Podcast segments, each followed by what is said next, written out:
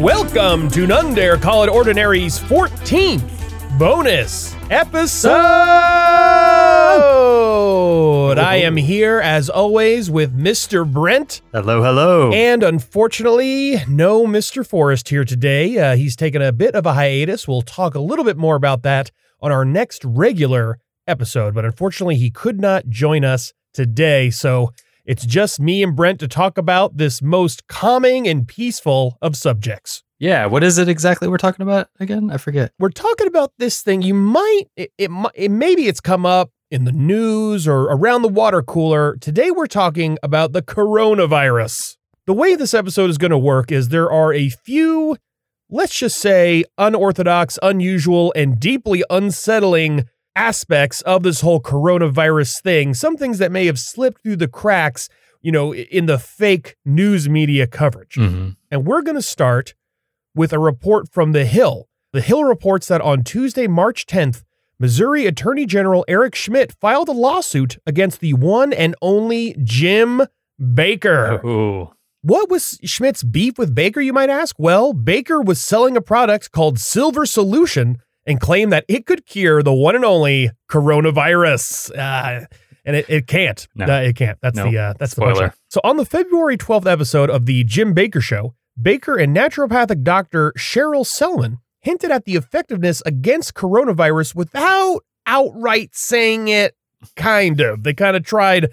They tried to avoid saying it outright as much as they possibly could. yeah. Uh, and the way they did it is that Sellman claimed that while Silver Solution had not been tested on COVID 19, which is the coronavirus strain that is freaking everybody out, Mhm. it had cured other versions of coronavirus in only 12 hours. So they're not saying it cures COVID 19. They're just saying it cures other coronaviruses. So that's totally not illegal, right? Nope, not at all. Uh, yeah, no, it's still totally illegal. Oh. Um, so Attorney General Schmitt's lawsuit follows cease and desist letters sent by the FDA and New York Attorney General Letitia James. And the following is from the letter from Attorney General James. Quote, the 2019 novel coronavirus poses serious consequences to public health, and consumers are concerned as to how they can best protect themselves and their families. Your show segment may mislead consumers as to the effectiveness of the Silver Solution product in protecting against the current outbreak. Yeah, you know, I knew it was a scammer off the bat because the silver solution didn't come in large bucket form. So Yeah, had that have happened, I would have maybe went along with it. That's the real main problem because I, you know I know it's a scam because he's not mixing it Hmm. in to the Mhm. bucket slub Right, mixture. yep. He's just, you know he's trying to get you to buy more buckets. It's Yep. real it's real upsetting. But believe it or not, Jim Bakker is not the only peddler of silver to deal with coronavirus because The Hill also reports that Alex Jones Ah. is getting mixed up in this whole Our silver coronavirus business. Yeah. But rather than just drinking silver to cure coronavirus, Jones merely suggests brushing your teeth with it. Ah, maybe it's also a way to get a like a cheap grill for your mouth. Just smear some silver toothpaste on if you don't have the money. That actually might be a good business model, but you know, we're not going to talk about that. We'll we'll save that for after the show. The product that Jones is hawking is the Super Silver Whitening Toothpaste. Not sure how a was like, silver-infused toothpaste will whiten your teeth, but whatever. And it's on sale right now for 50% off. Oh, it was 1995 and now it's like 998. And so this is what Jones says about this quote.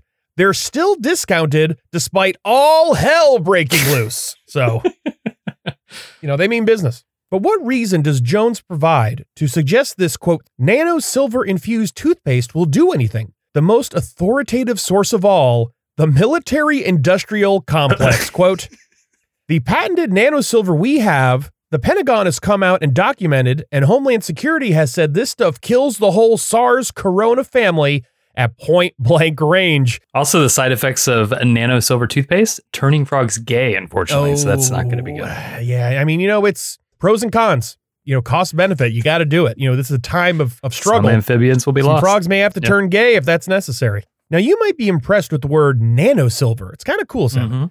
but it's much more cool than colloidal silver, which is the exact same thing, it turns out. The article Nano Silver Weighing the Risks and Benefits notes this rhetoric quote, Nano silver has been used for different reasons in consumer and commercial products over the past century.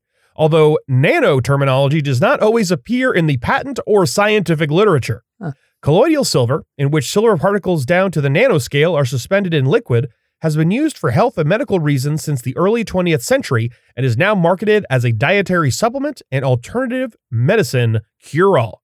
And while the military industrial complex is big into nanosilver, at least as far as jo- Alex Jones claims, the medical industrial complex is not quite so keen. Mm. According to an FDA warning back in 1999, quote, the agency warned that many over the counter drug products containing the material were, quote, being marketed for numerous serious disease conditions. At the time, the agency also said that it was not, quote, aware of any substantial scientific evidence that supports the use of over the counter colloidal silver ingredients for those conditions. Yeah, I think it's just like a good rule of thumb. You know, don't ingest bleach, don't ingest silver. Let's just just be safe. Yeah. Just don't consume these things. Stay away from the periodic table of Yeah, elements. yeah, you know, I understand everything is made of that stuff, Yeah, but don't go to the source. I think You we know, should let some yeah, put it on label like labels like food or something. It's like just stick it on there just in case. instead of listing the ingredients, just having the periodic table on every food item and just like check off which ones are inside of it.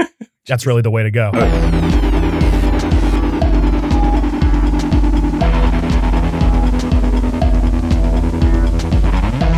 Thank you for listening to this bonus episode sample.